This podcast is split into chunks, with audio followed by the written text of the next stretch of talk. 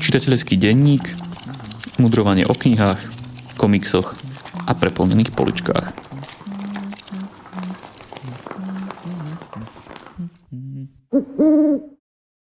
A vítajte pri počúvaní už 27. čitateľského denníka. Ja som Jakub, je tu so mnou aj Šimon a dnes opäť začneme odpovedou na jednu z vašich otázok. Posluchačka Niky sa pýta, prečo a ako ste vo svojom živote začali čítať a prečo vlastne čítate naďalej? Prečo čítate teraz? Tak e, je to taký pohľad do, našej, do našho detstva, do našej minulosti. Šimon, ako si začal čítať a prečo čítaš ešte stále? Začal som čítať asi v prvom ročníku základnej školy alebo tesne predtým, každopádne v tom období, takže som mal 6-7 rokov. Vtedy som bol vo fáze života, keď som si nekladol otázku prečo.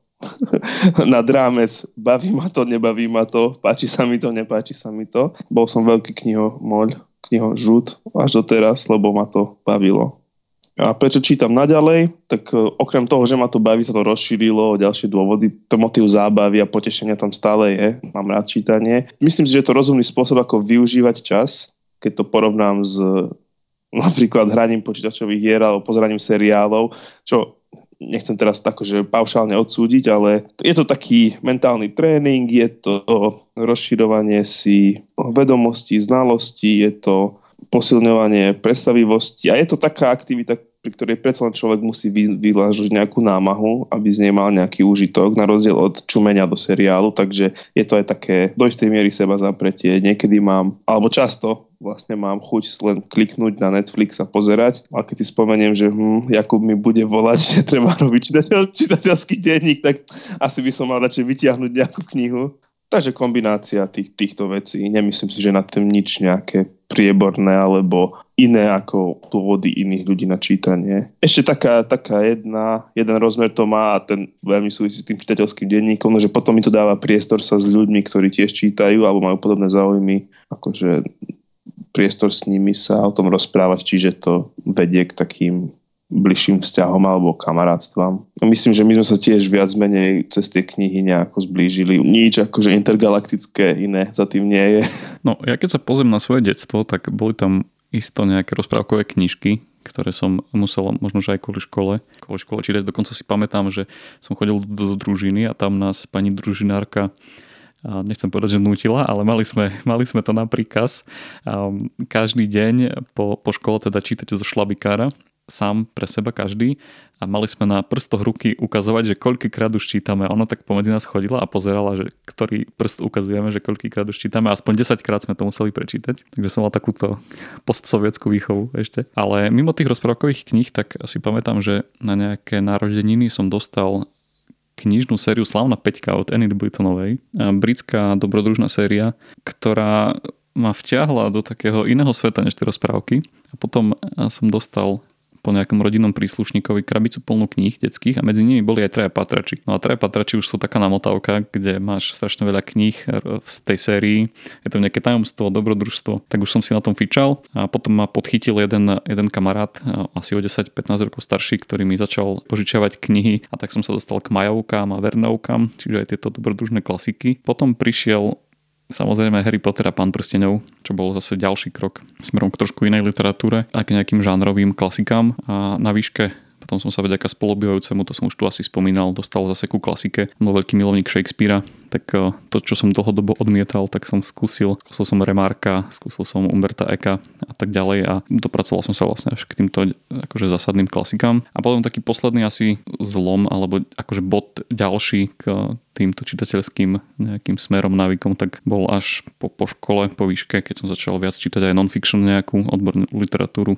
Viac som sa začal zaujímať aj o teológiu, vydavateľstvo Absint, ktoré prišlo za reportážnou literatúrou, tak bol ďalší taký, že nejaký nový obzor. A prečo čítam teraz, tak okrem toho, čo si spomenul ty, že e, radosť, oddych, vzdelávanie, je to určite aj to, že klasická literatúra v nás tým, že sa nejak vciťujeme do iných postav a vnímame ich životné pohľady a príbehy. Častokrát aj do postav, ktoré sú už stovky rokov mŕtve, lebo boli vytvorené pred stovkami rokov, tak si myslím, že človek získava takú väčšiu empatiu a dokáže sa vcítiť aj do problémov iných ľudí a samozrejme potom máš aj väčší rozhľad a, a nejaké seba poznanie možno. A taktiež čo je ďalší taký rozmer, že pri práci s počítačom, čo je môj denný chleba, tak som rád, keď môžem potom po celodennej, celodennom sedení a pozeraní do monitora chytiť nejakú fyzickú vec.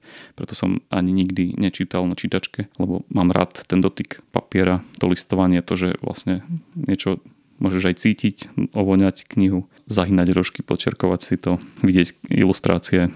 Je to veľmi pekný artefakt. Čiže aj ten kontakt s fyzičnom, čo nám možno, že už dosť aj chýba v tejto dobe. Povedané ako pravý liberálny humanista Roger Scruton by bol na teba hrdý. ja to ešte doplním, lebo som povedal si nejaké myšľanky, ktoré, s ktorými sa úplne stotožňujem, len som ich zabudol spomenúť. No, akože k tej genéze na troch pátračoch som fičal aj ja a potom tiež prišiel Harry Potter a iné fantasy a potom Pán prsteňov a tak ďalej a odborná literatúra. A ja som sa dostal ku klasike, k svetovej klasike, podobne ako ty v období vysokej školy, ale ja som sa hlásil na, na také odbory, kde som sa v rámci prípravy na príjimačky musel pozrieť na niektoré tie klasiky. Musel som si naštudovať, načítať knihy dopredu a z nich potom boli otázky na tých príjimačkách. A vtedy som zistil, že wow, že tá svetová klasika, že to sú dobré knihy, zaujímavé. A odtedy im verím. Ja som mal, ja som mal takú, takú škatulu, že toto je tá svetová klasika, ú, veľká literatúra, taká trochu nafúkaná, ale keď som sa do nej pozrel, tak som zistil, že ona naozaj má niečo do seba.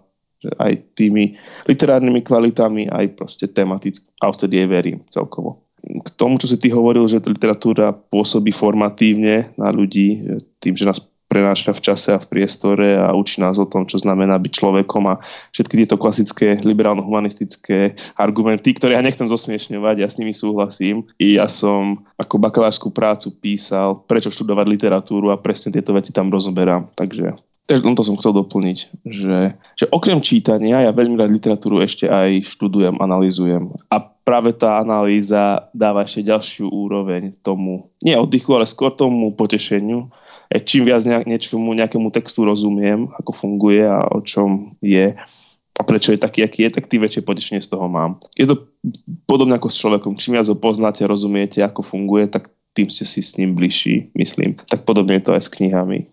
Takže to je ten ešte najvyšší rozmer potešenia z tej, z tej analýzy a z toho hĺbšieho porozumenia.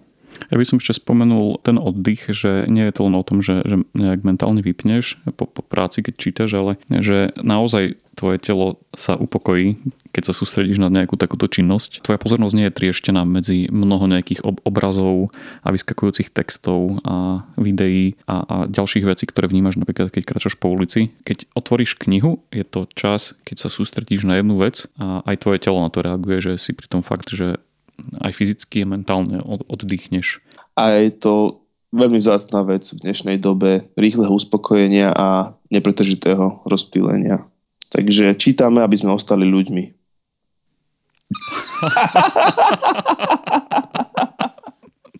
Humanistická tradícia dnes bude nosnou linkou tejto epizódy. Takže Niky, ďakujeme za tvoju otázku a posielame ti knihu Pancierové srdce od Jonesba. Vašu domácnosť to veľmi poteší. A ak chcete aj vy vyhrať nejakú peknú knihu, napíšte nám akúkoľvek otázku týkajúcu sa literatúry. Môžem vám prezradiť, že naša zásobáreň otázok, ktoré sme nazhromaždili, je momentálne prázdna, čiže ak nám ju pošlete, je veľká pravdepodobnosť, že, že vašu otázku aj vyberieme a odmeníme nejakou peknou knihou. Otázky nám môžete písať na náš e-mail info.kandela.sk alebo aj nám osobne.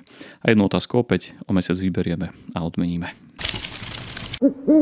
Poďme na knihy a začnem dnes ja, lebo ja ich mám dnes viac. A začnem na ďalekom severe, pretože tu mám knihu od autora s dlhým menom Jon Kalman Stefansson. Tá kniha sa volá, ja neviem, tak povedal som to, keby bolo Maďar, ale nie, je, to, je to pán z Islandu a jeho kniha sa volá Letní svetlo a pak príde noc. V slovenčine Letné svetlo a potom príde tma. Myslím, že tak to vyšlo u nás v Artfore. Na tohto ročnej projekcii severských filmov ktorá sa volá Skandy, sa mi podarilo vidieť film s týmto krásnym a dlhým názvom. Poetická islandská snímka so svojou atmosférou ma priviedla aj ku knižnej predlohe, a autorovi, ktorý je vraj v našich končinách aktuálne celkom obľúbený. Je to príbeh obyvateľov akejsi malej bezmenej dedinky rozprávajú neznámy vševidiaci rozprávač.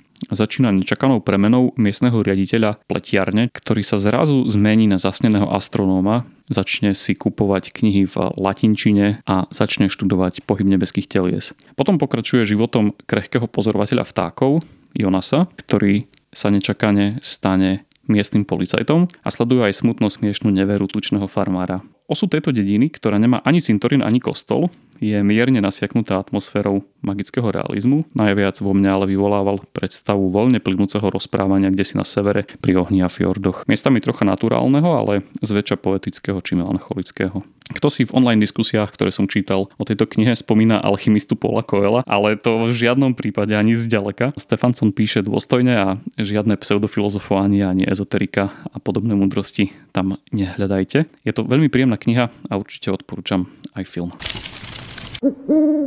Ja tu mám komiksové dielo Dejiny science fiction v komiksu, komikse po slovensky, od autorov, ktorých mená sa mi ťažko vyslovujú, pretože sú to Francúzi, domnievam sa, a ja francúzštinu neovládam, ale autor textu je Javier Dolo a autor kresby je Gibril Morisset Pan. Myslím, že t- názov je dosť výstižný a hovorí, že čo to je. Je to prehľad vývoja vedecko-fantastickej sci-fi literatúry od jej úplných počiatkov, ktoré siahajú až k Homerovej Odisee, Odisei a idú cez Mary Shelleyovú aj Frankensteina, cez Žila Verna, potom Wellsa a ďalej cez palpové časopisy, ktoré hrali veľmi dôležitú úlohu pri vývoji sci-fi a venujú sa francúzskému sci-fi, zlatému veku sci-fi v USA, potom New Wave, teda novej vlne vo Veľkej Británii a tak ďalej a tak ďalej a tak ďalej. Takže je to taká historicko, tematicko-spoločenská analýza vývoja tohto žánru alebo podžánru, podžánru literatúry, napísaná komiksovou formou. K tomu sa ešte dostanem.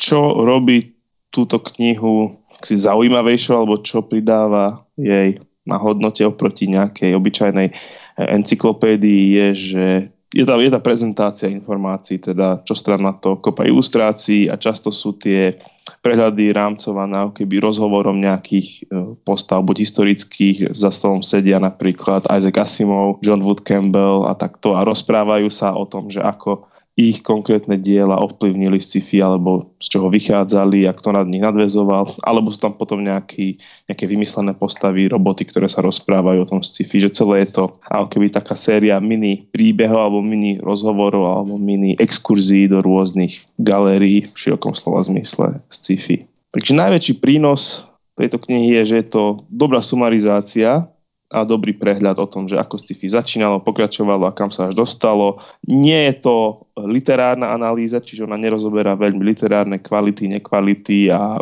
prostriedky, skôr je to analýza tematická, spoločenská, že čo sa v tej dobe v svete vlastne dialo a aké témy prevládali v danom sci-fi. Čiže povedané zjednodušene, kto napísal čo, o čom, kto ho ovplyvnil, ako ho ovplyvnil ten dotyčný a ako to vyzeralo inde na svete. Mňa osobne prekvapilo, že tá sci-fi je oveľa rozsiahlejšia, ako som čakal. To nie je len to, čo sa nám zdá ako nejaký úplne okrajový žáner literatúry, ale že je to dosť mohutný prúd literatúry, keď to zoberieme celé komplexne a napríklad vnímame, koľko toho vyšlo v tých palpoch ako poviedky a koľko úspešných autorov začínalo v tých palpových časopisoch a potom sa dostali do mainstreamu alebo ako to tak môžeme nazvať do sci-fi mainstreamu. Ja som si pri viacerých tých knihách povedal, že hm, toto je asi kniha, ktorú by som si chcel prečítať. Takže je to aj taký depozitár typov a námetov na čítanie. No len ak by som mal prečítať všetko, čo mi tu odporúčajú, tak by mi jeden ľudský život určite nestačil.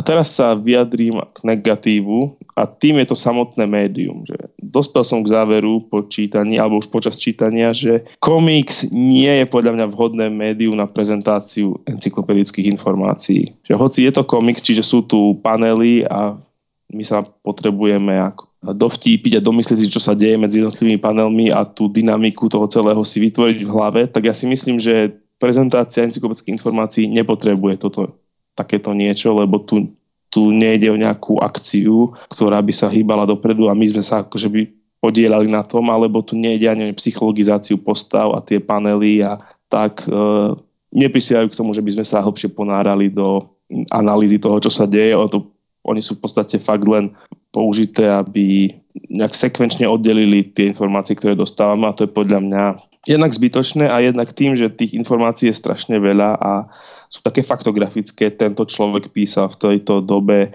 o tomto s takýmto názvom, tak sa to v tom komikse podľa mňa stráca. Je tam veľa tých slovných bublín, lenže tie bubliny sú obrovské.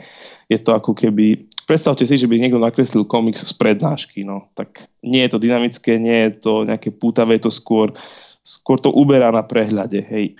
Čiže odporúčil by som, ale s varovaním. Tak ja opäť vyťahnem niečo z klasiky. Mám tu knihu Raňajky od Tiffanyho od Trumana Capoteho. New York počas druhej svetovej vojny začínajúcemu spisovateľovi Fredovi sa do susedstva nasťahuje neznáma Holly, mladá pochaba a bezstarostná dievčina s voľnomyšlienkárskymi spôsobmi. V jeden deň k nemu neohlásene zíde po požiarnom rebríku a začne tak priateľstvo, ktoré ale neskončí tak, ako si myslíme a čakáme. No, ja som naozaj netušil, že autor takého drsného true crime ako chladnokrvne stojí aj za touto útlou novelou, ktorá pripomína pestrofarebný pastelový impresionistický obraz. Kapote v nej popisuje veľkomesto so všetkými tými smutno smiešnými postavičkami, ako sú neúspešní herci, polomafiáni, pristahovalci s vtipným prízvukom alebo práve takéto naivné dievčatá z vidieka. O čomu ale ide v tejto novele? Raňajky od Tiffanyho patria medzi piliere modernej americkej literatúry. Kapote v nich vytvoril kontrast medzi zdanlivým leskom metropoly a jej skutočnou tvárou ukazuje odvratenú stranu amerického sna, ale zároveň aj kúsok krásy. A nemusíte súhlasiť s tým, ako Holly, teda tá dievčina, ktorá sa pristavuje k hlavnej postave, žije, Určite by ste ju teda nechceli mať za susedku, ale jej naivita zmiešaná s pragmatizmom, smutná minulosť a neznáma budúcnosť z nej robia nezabudnutelnú postavu. Trocha tajomnú, ale aj povedomú z mnohých životov, ktoré poznáme okolo seba. A znova pozrite si aj film, aj keď trošku ináč vyznieva než táto kniha. Moja druhá kniha na dnes je tiež non-fiction, ale z úplne iného súdka. Je to autora Roberta Altera, univerzitného profesora a kniha sa nazýva The Art of Biblical Narrative, čiže umenie biblického narratívu alebo biblického rozprávania. A je to viac menej odborná, odborná knižka, ktorá sa venuje literárnej analýze, ako názov napovedá, biblického narratívu. Myslím tým starú zmluvu, čiže hebrejskú Bibliu a hlavne tie narratívne časti, čiže tie príbehové časti, nie poéziu alebo nie, nie mudroslovnú literatúru, ale príbehy, zjednodušme to. No a celá táto kniha vychádza z premisy, že, že, že biblické texty nie sú striktne, ale nie sú výlučne len teologické texty, čiže nejaké teologické traktáty, poučky a, a mytológia v zmysle len vysvetľujeme pôvod sveta a rôznych jeho takých javov. Ani to nie je striktne história, čiže história biografia, toto sa stalo, toto sa stalo, toto sa stalo potom, potom, potom, ale že tie biblické texty sú zámerne literárne štilizované. To pre nás už dnes nie je nejaká nová, šokujúca alebo prekvapujúca informácia. My vieme, že Biblia je e, staroveká, blízkovýchodná literatúra, ale počas vývoja aj toho študijného odboru hebrejstiky, biblistiky, to nebolo vždy tak. Čiže on to píše ako reakciu na iné prístupy k Biblii, k výkladu, k hermeneutike a dosť silno zastáva tento názor, že tie biblické texty sú silne literárne štilizované a keď ich tak budeme čítať a tak k budeme pristupovať a analyzovať, tak vtedy im viac a lepšie porozumieme a budeme viac obohatení tým, čo hovoria. Takže po tom takomto úvode v ktorom autor opisuje svoje premisy a svoje prístupy, tak spomína niekoľko takých základných črt biblickej prózy. Myslím, že je veľmi poctivý v tom, že nehovorí, že tak tu sú nejaké objektívne literárne črty a postupy a teraz my ich ideme nájsť v tej hebrejskej literatúre, ale že pozrime sa do tej literatúry, do tých biblických textov a kníh a z nich skúsme odvodiť tie literárne prostriedky a postupy, ktoré tí autory používali. Hovorí, že takú veľmi prínosnú vec podľa mňa, že my si potrebujeme uvedomiť, že to, ako my čítame literatúru dnes, ako dnes vnímame literárne druhy, žánre, postupy, konvencie, licencie, literárne prostriedky, obrazy, figúry a tak ďalej, že je dosť iné od toho, ako to fungovalo v neviem koľko tisíc rokov pred Kristom. Teda on hovorí, že potrebujeme tú literatúru čítať tak, ako bola písaná, čiže sa snažiť pozrieť na ňu očami danej doby a daných literárnych konvencií, nie v súčasnosti a vtedy z nej ešte viac vyťažíme. No a potom ide k tým konkrétnym už črtom, črtám, ktoré si myslí, že v, tej, v biblickom hebrejskom narratíve sú, ktoré tam on odhalil a rozoberá napríklad prostriedky, ako sú typické scény, že máme nejak, tak ako by sme si dneska predstavili nejaký klasický literárny trop, že westernové mestečko ticho, len ten tumbleweed sa prevaluje cez ulicu a nejaký cudzinec príde a všetci na neho vykukujú a pozerajú, hej, ženy z domov, chlapi zo striech a tak ďalej. Že niečo také, taká typická scéna funguje aj v, toto je moja ilustrácia, nie jeho, aby som vám to vysvetlil, v, v tej uh, hebrejskej próze a to spomína tam príklad, uh, že stretnutie mladých ľudí alebo snúbencov pri studni že tá scéna sa objavuje v rôznych aj biblických knihách, aj s rôznymi iteráciami a obmenami a práve tým, že je to vlastne ako s dizajnom, že keď existuje nejaké pravidlo, nejaká konvencia a na niečo vyjadruje, tak odklon od nej alebo porušenie alebo nedodržanie v niektorých prípadoch má väčšiu výpovednú hodnotu, ako keby sa to len dodržalo, lebo sa chce na niečo upozorniť. Tak napríklad toto rozoberá, tu tie typické scény, ako je napríklad scéna pri studni. Potom hovorí, že to nosnú výpovednú hodnotu v príbehu a v deji a hlavne v interakcii postav má dialog, že pomocou dialogu sa dozvedáme, aké postavy sú, o čom ide, čo robia a, a dialog má je predominantný a je dôležitejší než, než popis konkrétnych činov že cez dialog sú charakterizované postavy viac než cez ich činy. Ďalej spomína takú typickú vlastnosť hebrejskej prozy a to je strohosť, že sa nerozvedáme zbytočné informácie len pre navodenie nejakej atmosféry a prostredia, ale že všetky tie informácie majú nejaký konkrétny zámer výpovedný Napriek tomu je v tejto literatúre prítomné opakovanie a tým pádom, že je tá literatúra strohá, tak opakovanie má veľmi dôležitú funkciu, že keď sa niečo opakuje, tak by sme si mali zvýš e, dávať väčší pozor a pozrieť sa na to, že aha, toto je asi dôležité, keď to autor opakuje a všímať si, že s akou obmenou sa nejaká slovo, veta alebo scéna alebo situácia opakuje že práve, a pozerať sa na tie drobné rozdiely v tom, že v čom je to iné, ako keď sme túto vetu napríklad mali prvýkrát. Najväčší prínos a najväčšie pozitívum tejto knihy pre e, seba a pre svoje biblické štúdium vidím práve v tom dôraze na detaily. Keď vám hovorí niečo close reading, to je literárny termín, ktorý znamená, že pri čítaní vedujeme pozornosť veľmi konkrétnym malým detailom a z nich odvodzujeme potom zmysel, zámer autora väčší, väčší význam toho textu, tak toto je práve kniha, ktorá sa venuje tomuto close reading, že dáva naozaj veľký dôraz na, na pozorné či detailné čítanie hebrejskej prózy a pomáha nám porozumieť niektorým jej vlastnostiam, ktoré sú pre nás ako čitateľov 21. storočia na západnom svete buď neznáme, alebo, alebo ťažko pochopiteľné. Čo by som v knihe potenciálne vytkol, hoci aj to s rezervami, lebo možno to vôbec e, nebol jeho zámer, alebo sa tomu venuje inde, je, že on veľmi malo pracuje podľa nás úplne kľúčovým nástrojom pri štúdiu Biblie a to je nástroj autorovho zámeru, že on sa veľmi málo zameriava na to, čo chcel autor povedať a docieliť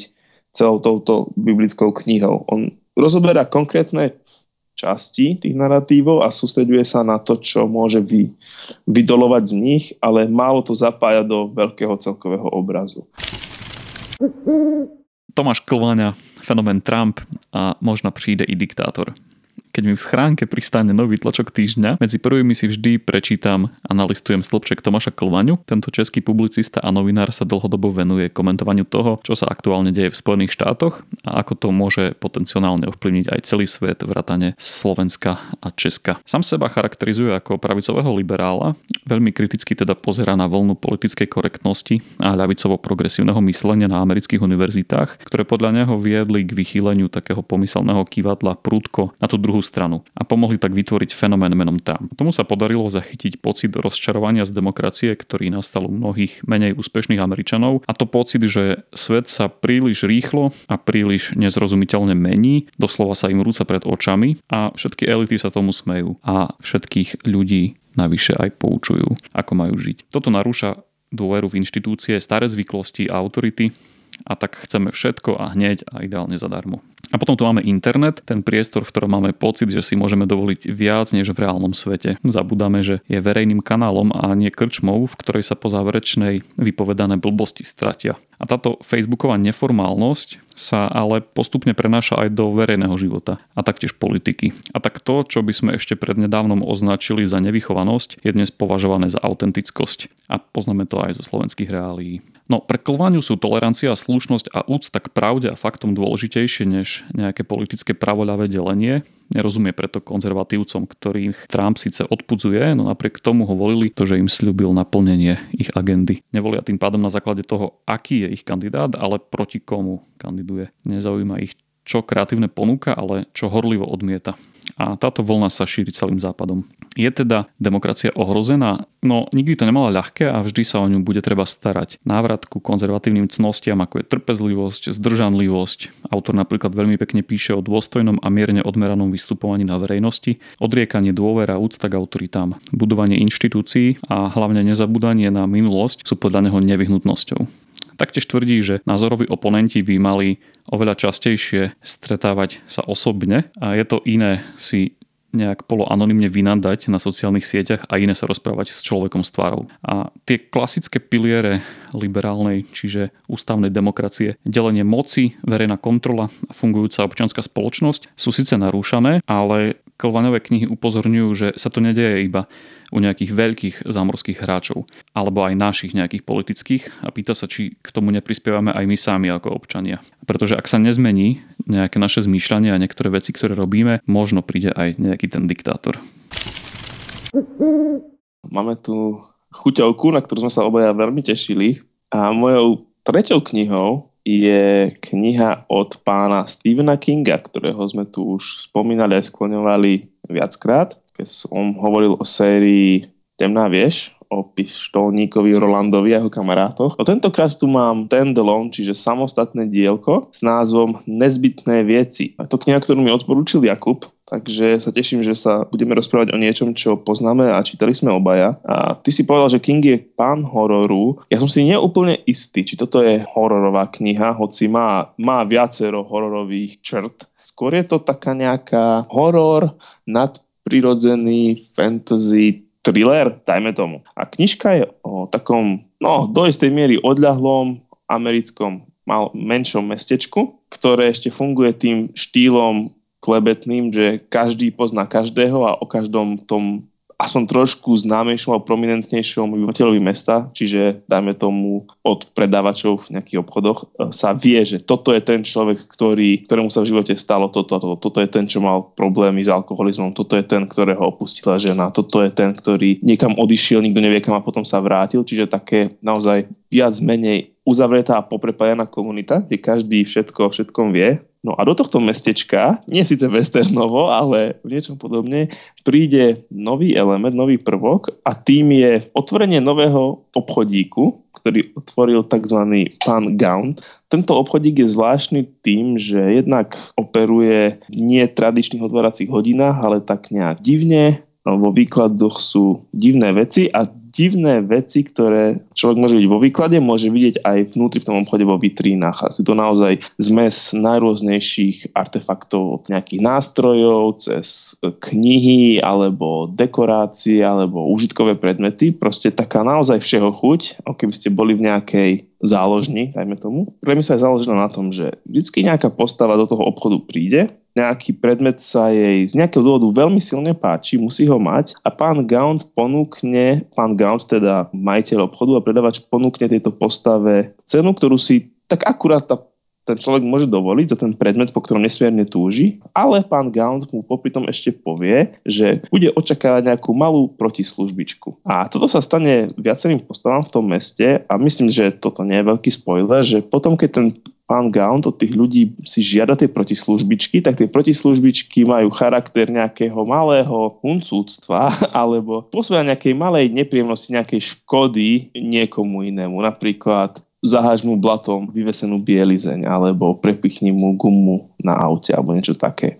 Toto potom postupne začne gradovať, gradovať, gradovať, až v tom celom meste vznikne veľmi zlá atmosféra, kde každý osočuje každého a všetci si navzájom škodia a celé to mesto sa postupne prepadáva do takého nejakého inferna a nejakého pandemonického chaosu. S Jakubom, keď sme sa už pred týmto podcastom rozprávali o tej knihe, tak sme obaja dospeli k záveru alebo skonštatovali, že, že pán King je veľmi dobrý pozorovateľ ľudí a vie veľmi dobre prezentovať to, akí ľudia sú, ako sa správajú. Nepotrebuje rozobrať do hĺbky psychológiu postav, ako ovplyvnil vzťah matky danú postavu a jej správanie v súčasnosti, ale on vie veľmi dobre a vtipne charakterizovať postavu dvoma, troma vetami. Spomenie nejakú jej vlastnosť alebo nejaký typický druh správania.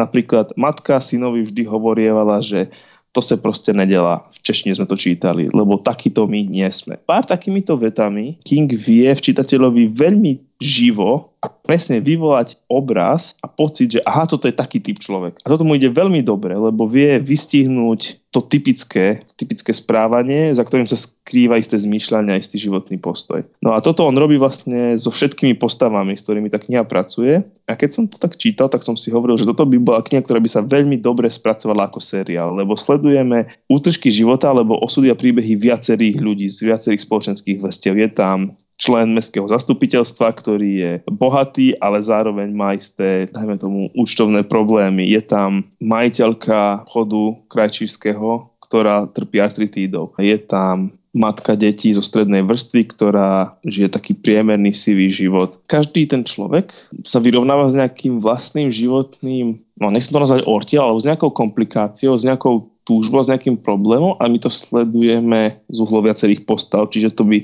veľmi dobre fungovalo ako seriál. Taký možno typický motív tejto knihe, ktorý by, ok, niektorí nazvali ako kliše, ja to hovorím ja by som to, to príbeh nazval literárnou tradíciou, je, že hlavný hrdina je, no nie mladý, ale tak v strednom veku šerif z tohto mestečka, ktorý zistuje, že s jeho mestom sa začína diať niečo, čo, niečo veľmi zlé a on sa tomu snaží prísť na klop. A samozrejme tento šerif má nie tempnú, ale boľavú poznačenú minulosť, čiže typický hrdina, ktorý je veľmi bystrý a charakterný a motivovaný robiť to správne, ale aby to nebola plochá jednorozmerná postava, tak je to vyvážené tou traumou a tou bolesťou z minulosti, s ktorou sa on nevie vyrovnať. A samozrejme, ako on, toto je veľmi, veľmi typická vec v literatúre, ako sa on snaží vyriešiť ten konkrétny problém, tak zároveň musí čeliť démonom z minulosti a to, ako rieši jedno, ovplyvňuje to, ako rieši druhé a je to podmienené jedno druhým. Je to skoro ako až superhrdinský trop, že aby superhrdina naozaj nadobudol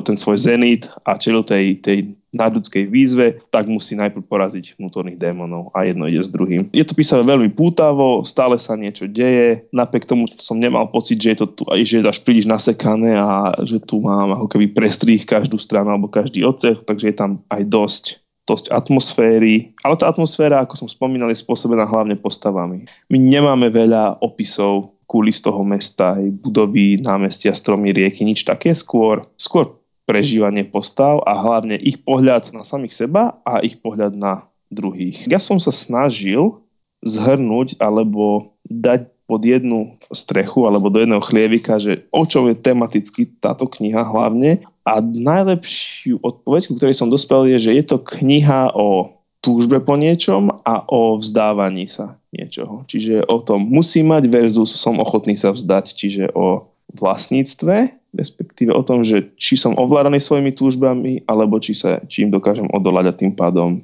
ja ovládam ich. Lebo tie veci, ktoré si tí ľudia u, v obchode pána Ganta kupujú, oni len symbolizujú alebo sú nejakým zhmotnením nejakej jej vnútornej túžby po, po uspokojení a naplnení nejakej potreby, ktorú si oni myslia, že majú a že im prinesie šťastie. A práve to ich potom zotročuje a to ich nutí poslúchať pána Ganta a robiť všetky tie hrozné veci, ktorým ich on vedie a spôsob, akým tomu odolať alebo sa do toho neponoriť je práve odoprieť si a vzdať tej svojej túžby. Veľmi príjemné, zábavné čítanie, nápadité, dokonca viacero odkazov na, na inú literatúru. Našli sme tam odkaz na Lovecrafta, čo sa nám obom veľmi páčilo.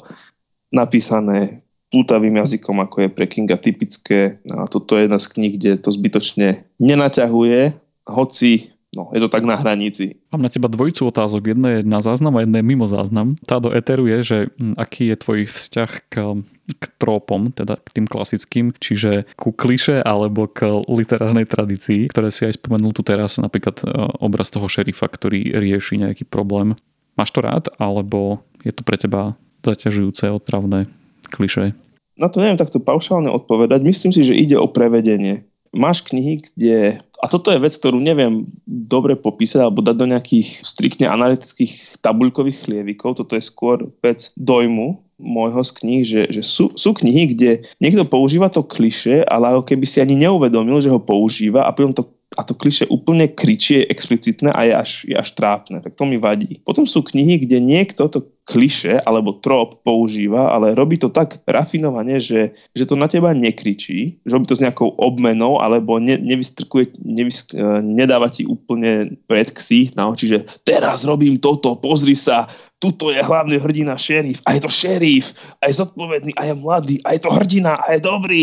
Že keď ti to takto sa ti nesnaží nanútiť, ale robí to tak ako keby mimochodom, ale zároveň vieš, že, že ten autor vie, čo robí. Hej, myslím, že to je to, že mne, mne strašne vadí, keď autor niečo robí, ale zároveň si vlastne neuvedomuje, čo robí. Čiže keď on vedome pracuje s tým kliše a to mne indikuje, že aha, on sa rozhodol to takto urobiť, robí to na schvál, čiže vie, čo robí a nie je to násilné, tak vtedy som úplne v pohode, lebo OK, on chce s tým kliše pracovať, robí to zámerne, robí to takto, pozrime sa, či sa mu to podarilo. Čiže vtedy som automaticky oveľa zhovievavejší. Keď je to kliše použité vlastne nevedome, alebo aha, tak sa to robí, tak to urobím aj ja, ale vlastne si neuvedomujem, čo robím, tak to na mňa pôsobí, že toto je buď trápne, alebo ten autor nevie, čo robí, alebo mal by si najprv naštudovať, že ako sa má písať.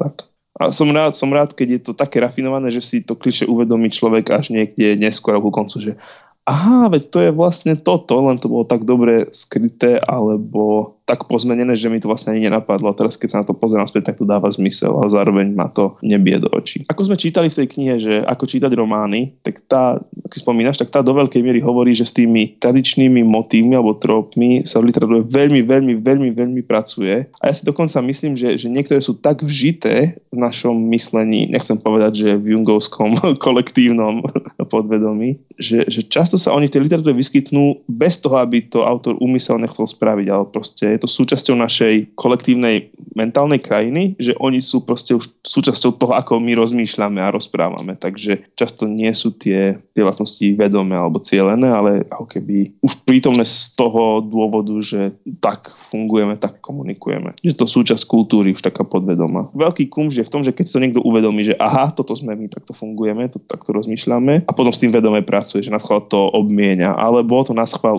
alebo to schvál používa, nechám by sa za to, ale pou poukazuje na to, že aha, teraz pracujem s týmto tropom, napríklad s tropom hrdinskej postavy šerifa. No ako by povedali niektorí, že aj tak už všetky príbehy boli vypovedané, tých niekoľko šesť základných, alebo koľko ich je a už sa len obmieniajú. Záleží od myšlienkovej školy, od 6 po nejakých 40, dačo, neviem. Áno, vlastne stačí, stačí pozerať filmy iba, dokým neprišli farebné filmy a vlastne potom už vlastne nepotrebuješ ich. Ale ja som chcel na to, ja som chcel zareagovať kokosmi na snehu vlastne na to, čo hovoríš, že Dobre.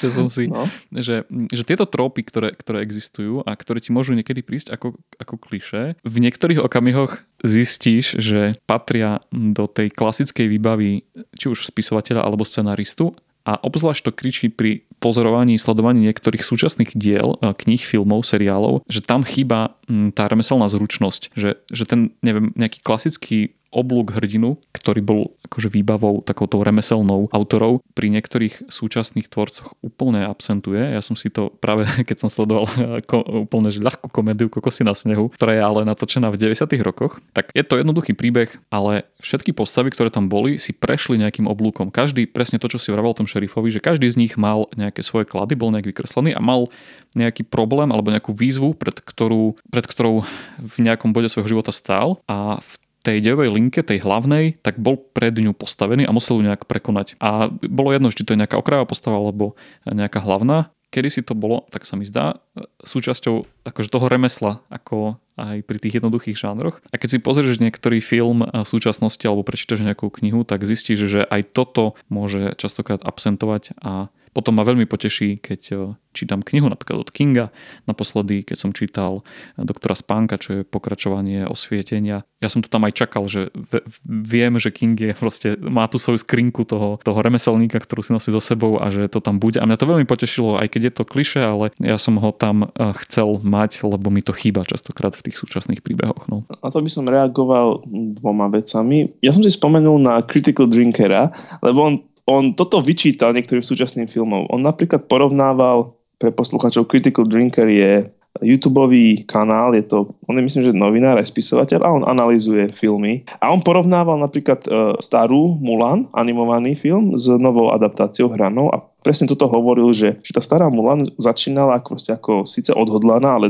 ale musela si prejsť svojim vývojom, musela sa zaprieť, musela prejsť tým tréningom a musela si preskákať veľa zlého, kým sa vlastne dostala do tej situácie, v ktorej bola, že bola hrdinka, ktorá potom zachránila celú Čínu. Zatiaľ, čo tá nová Mulan, ona bola od začiatku nadúpaná, namakaná, nemusela sa nejak prekonať. To bola super. A že to je proste, hej, a presne ako ty hovoril, že to je proste zlé remeslo, že neučí nás to aj z toho takého didaktického hľadiska, neučí nás to nič o o, potrebe ťažkej práce seba zaprenia toho, že sa tým hrdinom vlastne musíš stať, musíš to odrieť a tým pádom to z toho filmu robí oveľa menej zaujímavý atraktívny film. A druhá vec, ktorú som k tomu chcel povedať je, že, že to, čo my niekedy nazývame kliše, teraz sa taktiež môže nazvať ako v pozitívnom zmysle slova tradíciou alebo archetypmi alebo dokonca meta archetypmi, metanaratívom. Už sme sa o tom rozprávali v pár čísel dozadu, že, že máš knihy alebo máš literatúru alebo proste kultúrne príbehy, kde, ktoré ti hovoria, že aký svet naozaj je, že hovoria ti ten, ten veľký metanaratív, v ktorom majú veľmi silné svoje miesto, že niektoré základné stavebné prvky ten príbeh musí mať, aby, aby mohol fungovať. Napríklad túžbu po niečom, po naplnení, lepšom svete a tak ďalej v rôznych podobách. A je to nejaký konflikt, nejaký problém, nejaká teda prekážka, tá spôsobuje konflikt, ktorý sa nakoniec nejako prekoná a všetko bude dobre. A potom potom máš knihy, ktoré sú menej metanarratívne a skôr ti ukazujú, že aký svet je, nie že aký by mal byť, ale aký je. A tam si myslím, že má miesto aj narušenie týchto archetypov. Ale opäť si myslím, že je dôležité klásť si otázku, že, že o akom druhu diela sa bavíme. Bavíme sa o nejakom diele, ktoré viac reflektuje metanarratív a to, aký by svet mal byť, alebo je to dielo, ktoré len komentuje, aký svet je a a možno nás chvál vybočuje z tých tradičných konvencií, lebo vníma, že, že svet nie je taký, aký by mal byť. Otázka mimo záznam a potom prejdem na svoju poslednú knihu. Kto je to pán Gaunt podľa teba? Mimo záznam? Tak neviem, možno, že to tam dám, uvidíme. Tak eh, on na mňa pôsobil ako No ja premostím cez tie katastrofy a výbuchy až k mojej poslednej knihe, aj keď v skutočnosti to je taká, že trojkniha, ale zhrniem to pod jedno a je to Erich Maria Remark opäť klasika a jeho knihy Na západe nič nové, Cesta naspäť a Čierny obelisk. Je to taká voľná trilógia, v ktorej Remark zachytáva tri veľmi pohnuté obdobia. Prvú svetovú vojnu, potom jej ukončenie a na záver aj postupné schyľovanie sa k tej druhej. Tak poďme za radom. Na západe nič nové rozpráva príbeh mladého vojaka, Pavla Bojmera, ktorý k vojsku narakuje rovno zo školských hlavíc, pretože je motivovaný svojim gymnaziálnym učiteľom. No, namiesto čítania GT sa učí hádzať granáty. Namiesto prechádzok s dievčatami sa plázi zákopmi a brudí krvou. A týždne strávené v prvej línii sa striedajú s týždňami nič nerobenia v zázemí, vznikajú zdanlivo celoživotné priateľstva a všetci čakajú, kedy to šialenstvo konečne skončí. Cesta domov zase ukazuje, že táto vojnou zničená, doslova teda stratená generácia už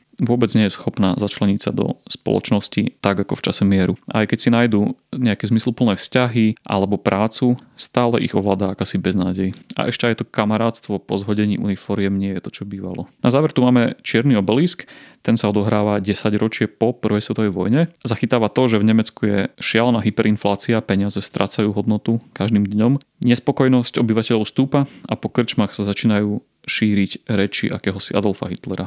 Hlavný hrdina Ludvík pracuje v pohrebníctve ako výtvarník a po večeroch ešte chodí aj hrávať na orgán do kaplnky miestnej psychiatrickej liečebne, kde sa samozrejme zamiluje do krásnej pacientky a všetci tušia, že to nemôže dopadnúť dobre. Prvé dva knihy, čiže na západe nič nové a cesta naspäť, Remark napísal tesne po skončení vojny, keďže sám bol jej účastníkom a bojoval v zákopoch, sú veľmi priamočiare, možno trocha neahrabané ako, ako také prvotiny, ale zase sú veľmi bezprostredné, živelné a na svoju dobu aj extrémne brutálne. Ich naturalizmus však dokonale vystihuje tú hrôzu z vojny, ktorej bola vystavená celá jedna generácia. Obsahujú však aj humor a takú schopnosť vyťažiť radosť aj z jednoduchých a bežných vecí, ako napríklad várenie dobrého jedla počas bombardovania. Čierny obelisk je už dielom skúseného autora. Remark ho napísal niekedy v 50. rokoch po, po druhej svetovej vojne. Je aj rozsiahlejším románom, prepracovanejším, uhladenejším, z toho literárneho hľadiska celkovo profesionálnejšie zvládnutým. Stráca však oproti tým dvom predchádzajúcim knihám práve taký ten mladícky punkový zápal a ten je v tomto prípade keď varuje pred vojnou, pre mňa ako si dôležitejší,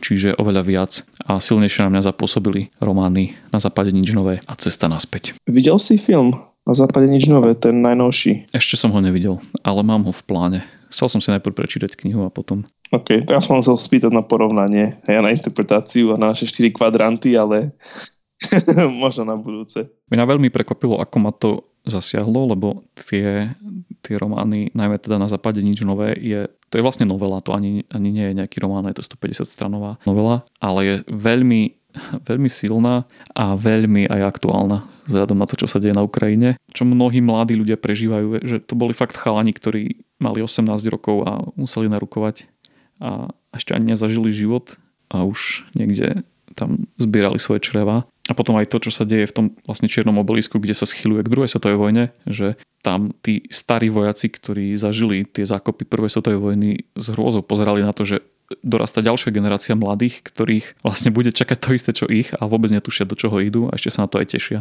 To bol taký veľký zlom v literatúre, že, že keď sa pozrieme na tie až od, od tej pôvodnej literatúry, že Ilias, Odisea a tak ďalej, tak, tak boj a vojna bolo vykreslované ako niečo slávne, hrdinské, také úplne až nadnesené. Aha, sa tie bojové cnosti vyzdvihovali, že statočnosť, odvaha, neohrozenosť, porážka nepriateľa a vojna bola niečo, nejaký prostriedok slávy a potom nastal zvrat, že keď sme sa preklopili k takému tomu drsnému realizmu, že vojna nie je nič také, že to je proste, to je smrť, to je hnus, to je trápenie, to je bolesť, to je, to je niečo otrasné. Výrazne sa to stalo v no, počas modernizmu britskej, britskej literatúre, kde básnici začali, vlastne, vlastne začali písať, aké to tam bolo strašné, no a väčšinová spoločnosť od, od e, krbov a od tolov ich vyhlásila za bláznov, že, že ako si dovolujete vyhovoriť, že tá vojna nie je taká úžasná, my nie sme takí úžasní. Presne to sa tam popisuje, že ten moment, keď sa napríklad stretnú so svojimi učiteľmi, keď sa majú po vojne naspäť vrátiť tam do tých gymnaziálnych hlavíc, kde skončili, aby dokončili svoje vzdelanie, tak uh, tí profesori majú nejakú takú slávnostnú, slávnostné privítanie, kde citujú s klasikou a kde im hovoria o tom, že akú proste obeď priniesli že akí sú teraz slávni pre to Nemecko a podobne, aj keď prehrali a oni na nich pozerajú úplne zhnusene, že čo nám tu hovoríte, že vy vôbec netušíte o tom, že čo, čo sa tam dialo. Tie riešenia, ktoré majú, tak sú taktiež katastrof, no, katastrof, niektoré sú katastrofálne, niektorí proste spáchajú samovraždu, niektorí len proste beztelne blúdia po tom Nemecku a niektorí sa dajú na takú cestu, že bol tam obraz jedného učiteľa, ktorý teda začne učiť na, niekde na vidieku a jeho zmyslom je sa nájsť keď sa dobre naje, tak, tak je spokojný. Že to si vlastne odnesol z tých zákopov, že keď má jedlo, tak je spokojný a nič viac nepotrebuje, nič iné nerieši. Ja som si to snažil trošku aj prirovnať k iným autorom, však nemám až taký veľký prehľad, ale Lewis a Tolkien takisto boli v tých zákopoch. Je to niečo iné to, že vlastne oni boli na tej strane, ktorá vyhrala, že tam nebola tá trauma z prehry, ale bola tam tá trauma z tých zákopov ako takých samotných. A oni taktiež veľmi nechceli hovoriť o, o tej vojne, keď som čítal rozhovor s Christopherom Tolkienom, že Tolkienovým synom, tak on hovoril, že otec nehovoril o vojne, nechcel o tom hovoriť, ale zároveň sa to prenáša taktiež do toho pána prstenov nejakým spôsobom. To by bolo tiež zaujímavé sa na to pozrieť, že ako sa na to tí, tí rôzni autory vlastne s tým vyrovnávali nakoniec. Hey, je zaujímavé, že, že napríklad Tolkien a Lewis, oni nestratili, ako to mám nazvať? Zmysel života? Hej, hej, že nestávate z také tie škrupinky, ako tí, tí mladí Neme, tí nemeckí mladíci, ktorí potom sú úplne rozčarovaní zo všetkého a len sa tak túlajú ako taký, taký, taký nás guli po, po Nemecku. A že Tolkien a práve tým, že oni, oni verili v ten, v ten metanaratív, ten vyšší príbeh, to, že, že proste to nakoniec dobre dopadne, ako aj hovorí sa niekde v pánovi prstenov, že nakoniec sa ukáže, že všetko zlé nebolo pravd, pravdivé. Kvôli tomu to si zachovali takú nejakú, no zmysel života aj príčetnosť, aj nádej by som povedal, že ako si ty vravel, že pán prstenov je o nádeji, tak oni neprišli o tú nádej, aj keď zažili všetko to hrozné zlo, čo bolo tiež zaujímavé na nejakú ďalšiu debatu. Toto je teda koniec nášho 27. čitateľského denníka. Ak sa vám páči, čo robíme, budeme radi, ak nás podporíte prostredníctvom portálu Darujme.sk alebo zdieľaním tohto podcastu na sociálnych sieťach. Čítajte dobré knihy aj v jeseni, nezabudnite ísť 30. septembra voliť a majte sa fajn. Toto bol podcast občianskeho združenia Kandeláber. Viac o nás nájdete na www.kandelaber.sk.